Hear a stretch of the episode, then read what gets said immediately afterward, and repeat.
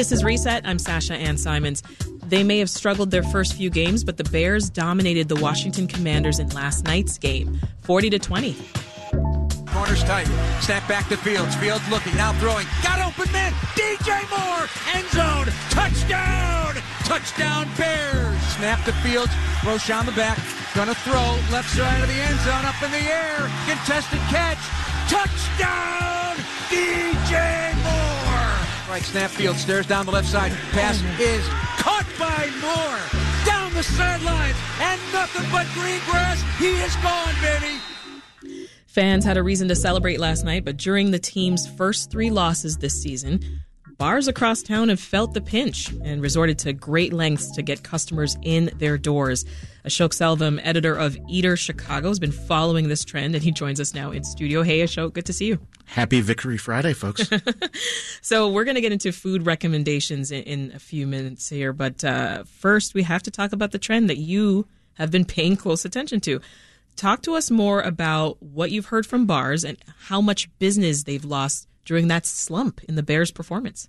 Well, bars are always looking to lure customers, and uh, it's it's kind of uh, interesting in Chicago because we're so such a town that's known to supporting bars. You know, during the pandemic, it was really kind of depressing when uh, the state uh, mandates uh, during COVID uh, forced folks to kind of stay away from restaurants and, and, bars, and we had all, all those to go cocktails and all that kind of those pivots to try to make sure that the the bar industry could could continue. But it was just because those restrictions have been lifted doesn't mean the the bars are still not feeling the hurt. Mm.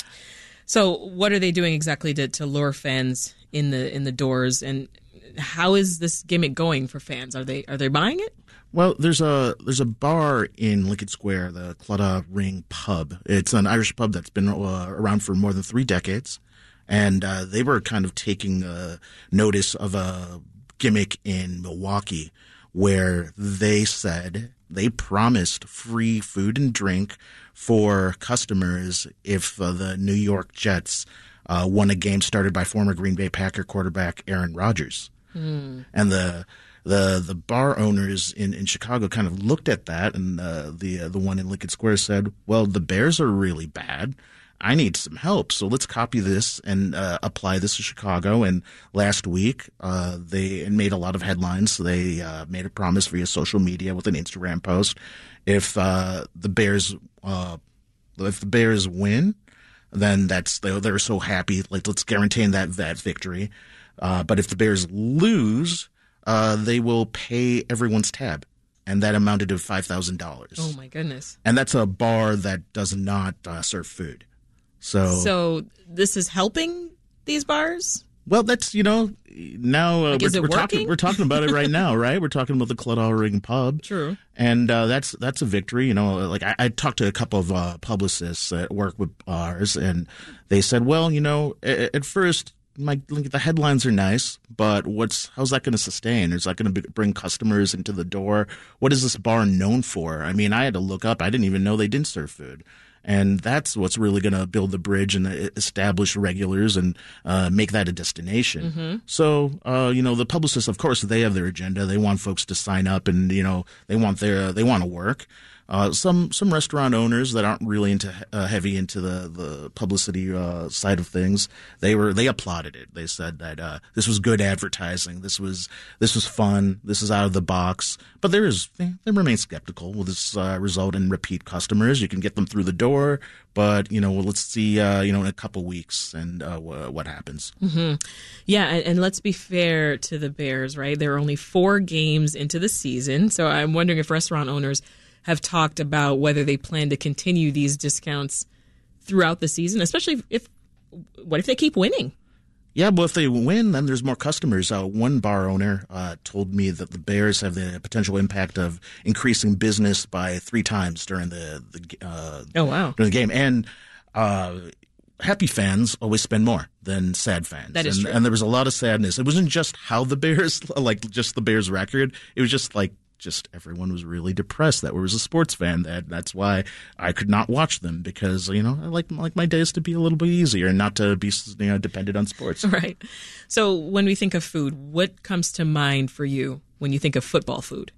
You know, I don't think there's a more perfect tailgate food than tavern style pizza. Mm. You know, I love tavern style pizza. Yeah, because uh, sports is a, a some, something that is, you don't want to be weighed down by one single item. You know, you don't want to be gnawing on like a, a two foot sub. You don't want to, you know, deep dish. I like it, but some people need the fork and knife. You know, but you know, sports isn't just a fork and knife type thing.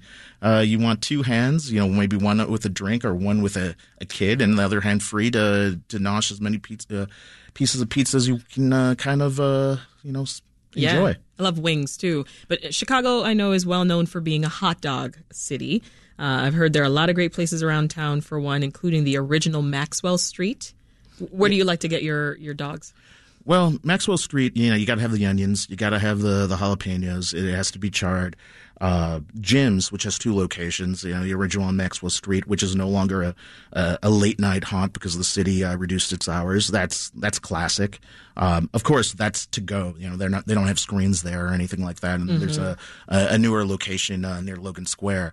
Uh, just like kind of the aroma of the onions, it's kind of like it's a very cartoon, Looney Tune type thing. It just lures you in. Uh, the sizzle of the grill, uh, that's that's strong for Maxwell Street dogs.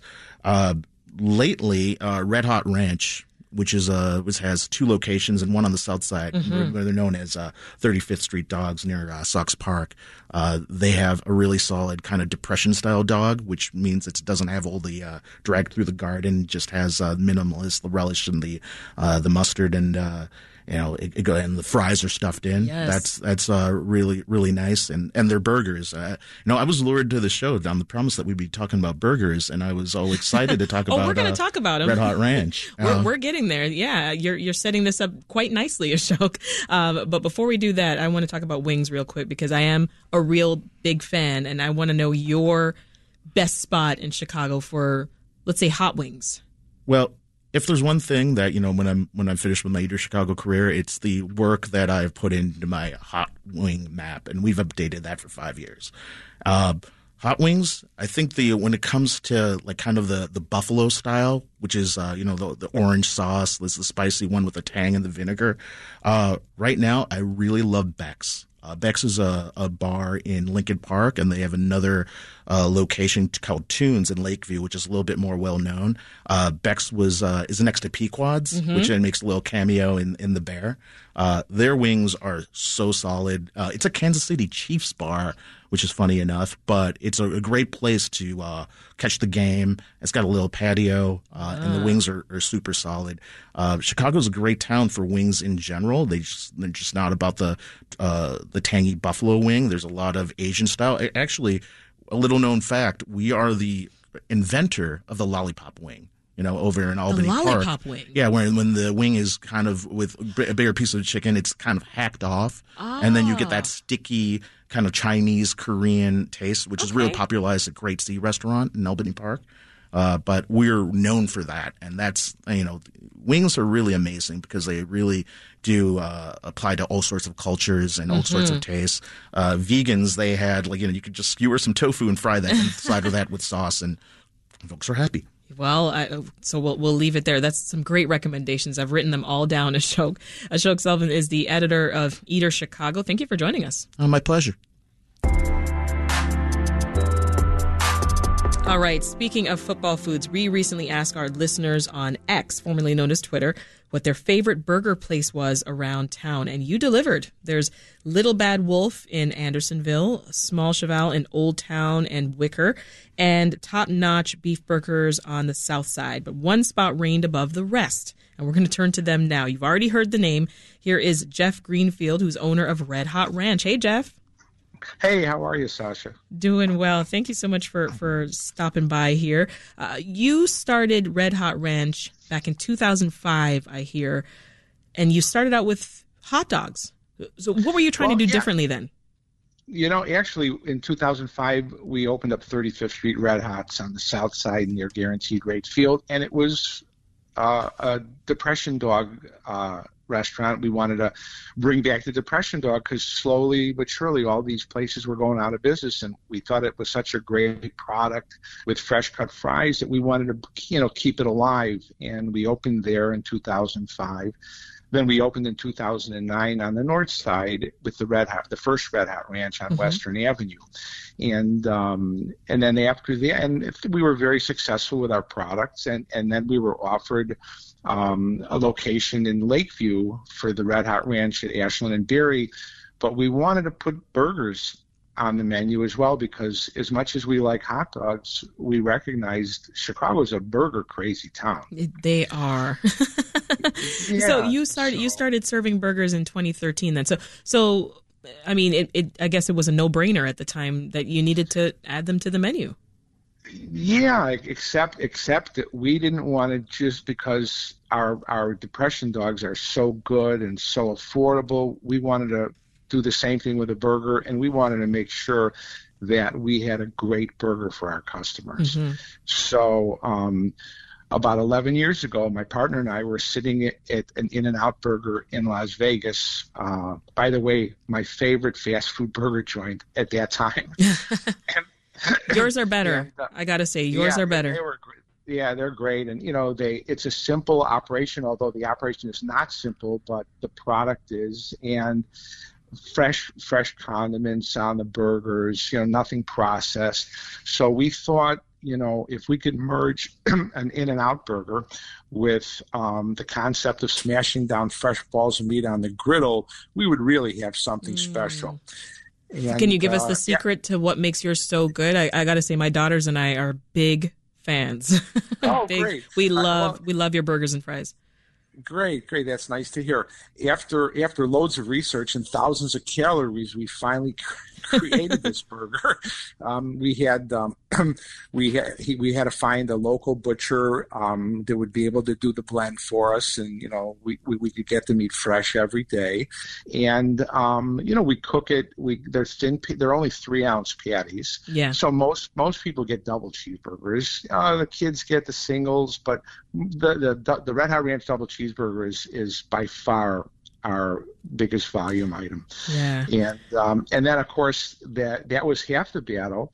We had to create a sauce for the burger. Right. Oh, it's the the sauce is incredible, and and we'll leave it there because I am now. You're just making me super hungry, Jeff. It is close to lunchtime. it is. It is. Thank you so much again for for joining us. Jeff Greenfield is the owner of Red Hot Ranch. Have yourself a good one, Jeff. Thank you. Bye bye.